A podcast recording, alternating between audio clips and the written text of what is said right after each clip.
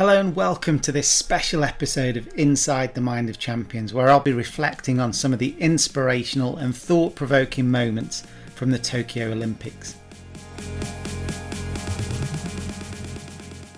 The 32nd Olympiad was, of course, defined by so much uncertainty. First, by being delayed by over a year, and then only getting the final go ahead just a few months before the launch. Japan had hosted the Olympics four times before, and for a nation which pride itself on discipline, planning, and culture, I'm sure this created chaos for the organisers, the sponsors, and all the stakeholders involved. It's such a shame that nobody could travel to explore this incredible nation, and it's definitely on my bucket list for the future. So they faced widespread criticism in Japan for bringing thousands of foreigners into the country during the COVID state of emergency. Hopefully, they feel that their decision was vindicated and they can look back now with pride at what was achieved. While their local communities couldn't get into the stadiums, the global community that loves sport and the aspiration of the Olympics all came together from various corners of the globe to watch this incredible spectacle. So the tight biosecure bubbles were set up and the athletes and coaching teams arrived. These were all in isolation, these games, with no live crowds, which made for a really surreal atmosphere at the opening ceremony and throughout. As for the athletes, they would have been redesigning their training schedules many times in the months leading up to the games to ensure that their peak conditioning was timed just right with that level of training intensity and competition in the build up. In the early build up, it was amazing to see the footage of the athletes being incredibly resourceful and innovative, training in their back gardens. I saw Adam Peaty, the swimmer, with an inflatable pool that was brought in and a current to, that he could swim against without uh, moving. And lots of the athletes were doing press ups with their kids on their back and, and doing all kinds of uh, improvised weight routines to allow some of their conditioning to carry on even though they couldn't work with their teammates, their trainers, and their coaches. So, lockdown definitely wasn't going to stop their drive, and they found new ways to get prepared. Over the 33 sports and 339 events, there was so much diversity and talent on show. There were some incredible surprise stories with the Italian who won the men's 100 metres and the Indian javelin athlete Neeraj Chopra who won gold for them. And there was also heartbreak for athletes getting injured like Adam Gemili, Dina Asher Smith, and Katarina Johnson Thompson. They were heartbroken in their interviews. In other kinds of heartbreak, the German modern pentathlete Annika Schleu had a shocker how can a sport, after four years of training, give you just 20 minutes in that high stress environment to create emotional connection of trust between you and your horse? It seems absolutely ridiculous to me in such a high stakes sport. And so much was out of her control that she was sitting on a horse that just didn't want to play, was completely overawed by the experience, and it ended up being a nightmare for somebody who's trained, you know, brilliantly over that four year cycle. So that was a really sad story to watch. And as ever, there were examples of foul play with her coach actually punching the horse in frustration, which got her disqualified from the event. Uh, and also the French marathon runner Amdouni, who knocked over all the water bottles from one of the marathon water stations so his rivals couldn't get a drink, which I thought was absolute shithouse sportsmanship. Whereas Kipchoge remains a great champion and, you know, effortlessly took the first bottle off the table, had a quick swig, and, and threw it into the recycling, uh, you know, centres as the race carried on, and he went on to win a, a great victory. But yeah, trying to stop all your fellow athletes from getting a drink looked a little bit too desperate for me. I also loved the mixed genders of the teams, you know, where you saw it work particularly well in swimming and triathlon. It's really opened up other opportunities for, for wider sports to have men and women competing in mixed teams. I thought that was absolutely brilliant and, and definitely would love to see more of that in the future. And talking of male and female combined success, that story of Jason Kenny and Laura Kenny, a remarkable couple winning even more cycling medals. 13 Olympic medals between them, with 10 of them being gold. It must be a serious heavy duty mantelpiece at Kenny Towers to be able to support that lot. I almost imagine them walking into the Golden Palace of Amritsar as their new home. Uh, they've definitely got the Midas touch and deserve every moment of their celebrations and success. But it's not all about the goals. I love the celebration and emotions of those winning bronze. This wasn't them coming third and feeling dejected. Uh, it was them realizing their dream. I think we've always fed the idea that there can only be one champion. But to me, the winning mindset is all about setting this inspirational goal, this quest of personal mastery, and then being disciplined and determined and focused and committed to achieve it. We're always going to be knocked off path. There's always going to be uh, uncertainties and derailers, but having that courage to set the goal and be disciplined to go for it in all of our lives, I think is so inspirational. So it starts with that courage and the striving for me.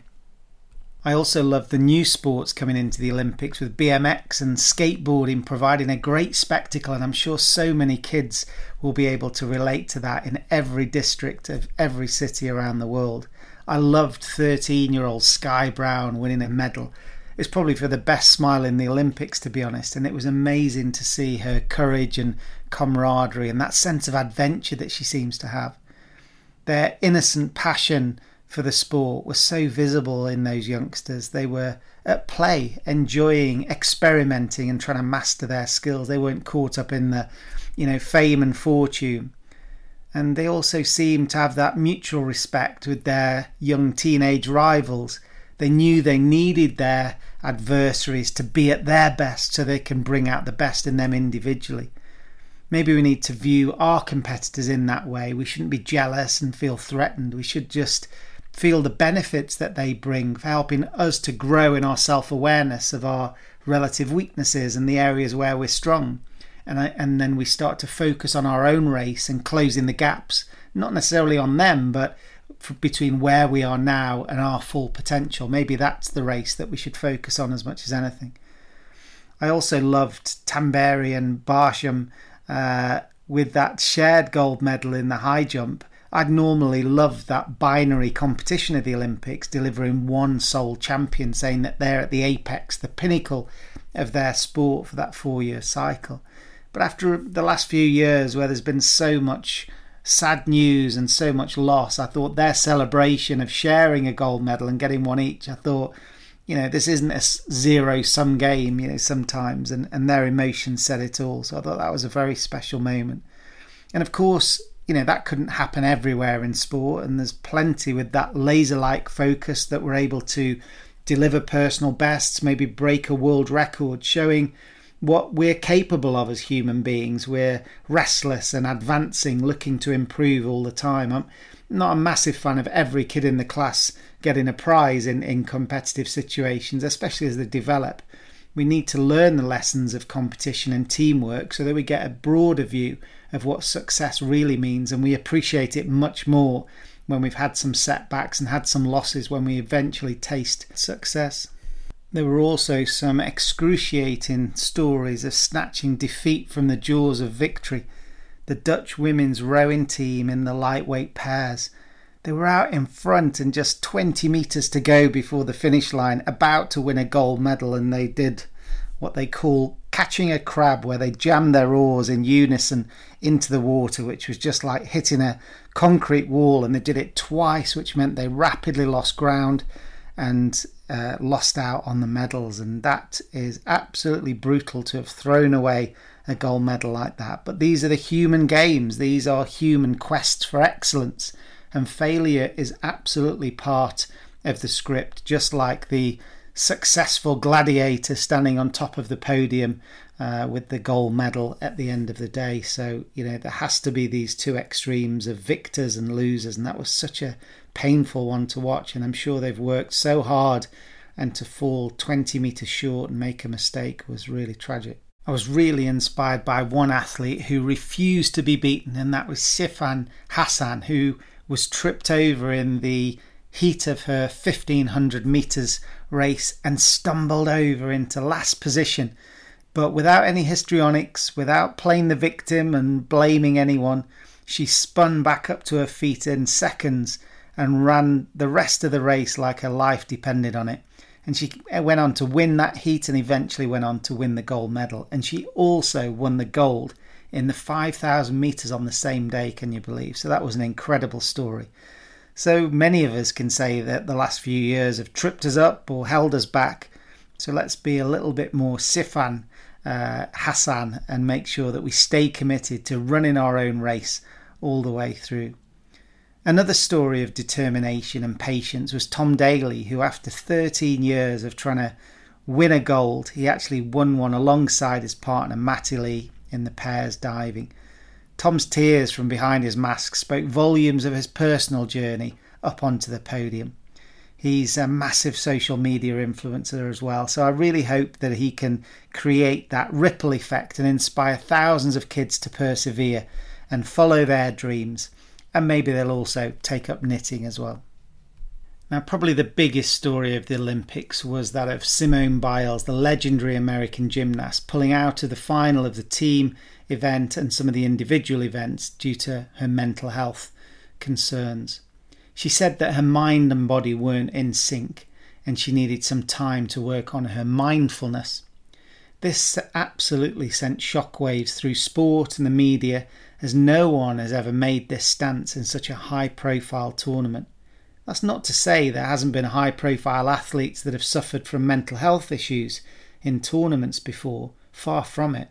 It's just that they might not have been selected in the final team lineup or they would have claimed to be injured to stay under the radar. Simone didn't do that. She broke the radar and was incredibly courageous to do so. As the news broke, I was asked to do a few media interviews, and my social media timeline filled up with people speaking about her and cricketer Ben Stokes, who'd also said that he needed a break for mental health reasons, being weak and letting everyone else down, as if there was some kind of legal or moral obligation to entertain us 365 days a year. Adam Peaty, the gold medal swimmer, also said that he was taking a break after the lead up to the Olympics, which took so much emotional energy for these athletes. And he said he would have got ill without a break. So I think actually this is the courageous stance to stand up and, and break ranks and say that you're not able to carry on or you do need a break rather than just trying to you know soldier on through it and, and tough it out as we've heard about in past generations there's a massive difference between being resilient which is about managing your energy long term and being relentless which is just where we cram everything in as much as we can to get the results as humans we build resilience through short bursts of intense effort followed by downtime to recover and it's just like developing a muscle in the gym. We stress it by overload so that we can then have a rest for a few days while the fibers strengthen and build even more capacity and our muscles grow. Our mental health's just the same uncertainty, change, a lack of control, not to mention judgment and the expectation of others, are the dumbbells in this case. They are the weight, they are the load and we need those short periods of intense competition, but we also need that time away to decompress. And the problem for many of the athletes and sports stars around the world this year is that there were periods of complete isolation where no tournaments could happen, no travel could happen. And then all of a sudden, due to financial TV rights and, and schedules that needed to be delivered, the athletes then had to compress their fixtures into a shorter period of time, spend longer away from home, and not see their bodies. So, athletes, you know, have been under real pressure, and I'm not surprised in the slightest that it's them rather than the stakeholders that are calling time and asking for more space and more breaks. It's just a matter of time before this relentlessness catches up with us. Athletes develop this incredible self awareness when it comes to their bodies moving through space, especially the gymnast. It's called proprioception. We all have it, but athletes who are used to training, holding their body positions, and moving their bodies through multiple planes at high speed, it becomes a sixth sense for them. Simone Biles must have incredible proprioception to be able to throw herself through time and space how she does and land perfectly on her feet, almost redefining her sport. I think I heard some of the judges struggle to keep up with her grading, so they've had to invent new scoring scales. She's incredible. So she's demonstrated that her self awareness isn't just physical now, it's also psychological. She knew that something wasn't right, and rather than just tough it out as we would have done, she stopped and said that the risk of injury with this sensation of the twisties, as she called it, was too high. After all, who wants to be doing no handed somersaults spinning around on a three inch wooden beam when you're not feeling your balance properly? For most people that are having a poor mental health day, we can't even get out of bed or get to the door or answer our phone. But we expect our athletes to be chiselled out of granite and perform like robots. What the armchair supporter doesn't see is that while they moved from the sofa to the kitchen and back to the sofa again and pressed the red button on their remote control, the athletes have flown halfway around the world, had 632 COVID tests, 833 COVID meetings, 1,000 solo meals, months away from their family, and are competing in a sterile stadium that makes it feel like some bizarre social experiment. And that's not to mention the critique and analysis from a million journalists that all watch the TV in slow motion and think they should be changing their technique. Now, being an elite sports star is an incredible privilege and it comes with responsibility without a doubt. But I think we're mistaken if we expect professional athletes that train six hours a day every day of their year to have the same enjoyment and mindset that we have if we're playing recreational sport once a week or once a fortnight. It's a completely different demand and a completely different stress level, and that intensity has increased over the last 18 months. So I'm really pleased that Simone Biles and Ben Stokes pulled out and chose that human story, that human path, because I think it's going to become even more important. And I think it will actually force stakeholders to reorganize their schedules to consider high performance, not high value and high volume, because there's no way that if this was not a financial thing, that people would organise the schedules with the density of tournaments that they've had if they weren't set up previously through, as I say, TV rights or commitments that have been made long in advance. So I think at some point we need to think about the human side of the fixture schedule because everybody wants to see the athletes compete at their very best individually and also seeing full squads available through being fit and raring to go. So if that means we see our athletes slightly less often, then I think that's definitely the way forward. So whether it's Michael Phelps, Simone Biles, or Ben Stokes, I think it's really important that our top athletes are talking about this really important element of mental health and well-being because the frontier is really important to understand what mental health actually means because when we say we're injured, we know that there could be muscles, ligaments, tendons, different grades of tear, breaks, fractures, and ruptures. We understand those physical injuries, you know, in great detail. And we tend not to worry about it. Even when Andy Murray at the Olympics pulled out of an event, there was no mention. But Simone Biles pulls out for a, mental health issue, and there was a massive uproar. So the physical elements tend to go unnoticed. We're just used to that. So we need people to talk about mental health because they are equally debilitating, if not more so. So, when we talk about mental health, it's perceived as one massive binary issue at the moment, but we need to understand the nuances and interplay. Just like in those physical injuries, there's confidence, focus, anxiety, grief, team conflict, eating disorders, and loneliness. All those different elements are like strands that can unravel together or individually. So these elements can't be picked up on an MRI scan. So we need athletes to have the courage of to be vulnerable and to share what they're experiencing because these mental health challenges can be equally debilitating to that of a physical injury. And all of this at a time when you're expected to be at your physical peak competing for fractions of a second in the glare of the global public spotlight. Now, no one wants to take away the competition and the brutal reality of pressure, rivalry, and fighting against the best of the best. But if one of our athletes or one of our colleagues in the workplace is really struggling, then we need to listen and we need to try and understand which strand of their life and their mental health is unraveling before we try and jump into some broad brush fix and just tell them to toughen up and get on with it. I really hope that, like many of the social movements we've seen come to the forefront of public consciousness in recent months, that Simone Biles' stance at the Olympics provides a new benchmark for other people to show vulnerability because if she can do it at the Olympics, we can all do it in our communities and workplaces too.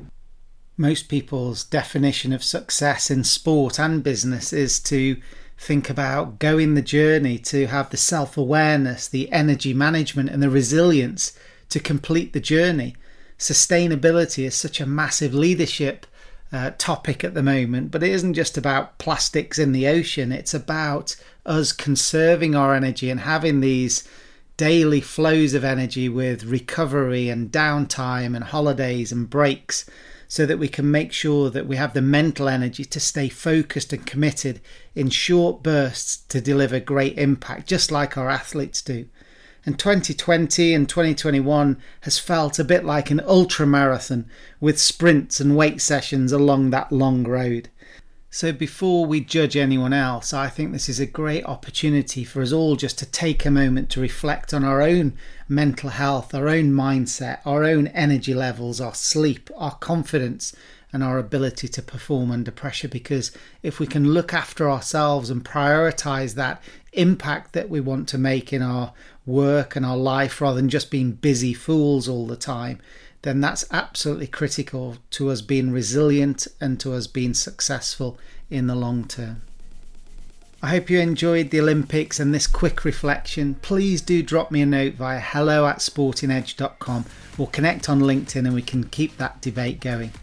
If I can help you or your business in any way with webinars, live keynotes, or digital content, please shout. The Tokyo Games will be remembered for many things, but once again, our athletes deserve all the praise in the world for daring to push themselves and each other to achieve special things. And with the Paralympics on the way, even more incredible stories of the human spirit overcoming adversity lie ahead, so I can't wait for that. So until next time, as they say in downtown Tokyo, arigato and sayonara.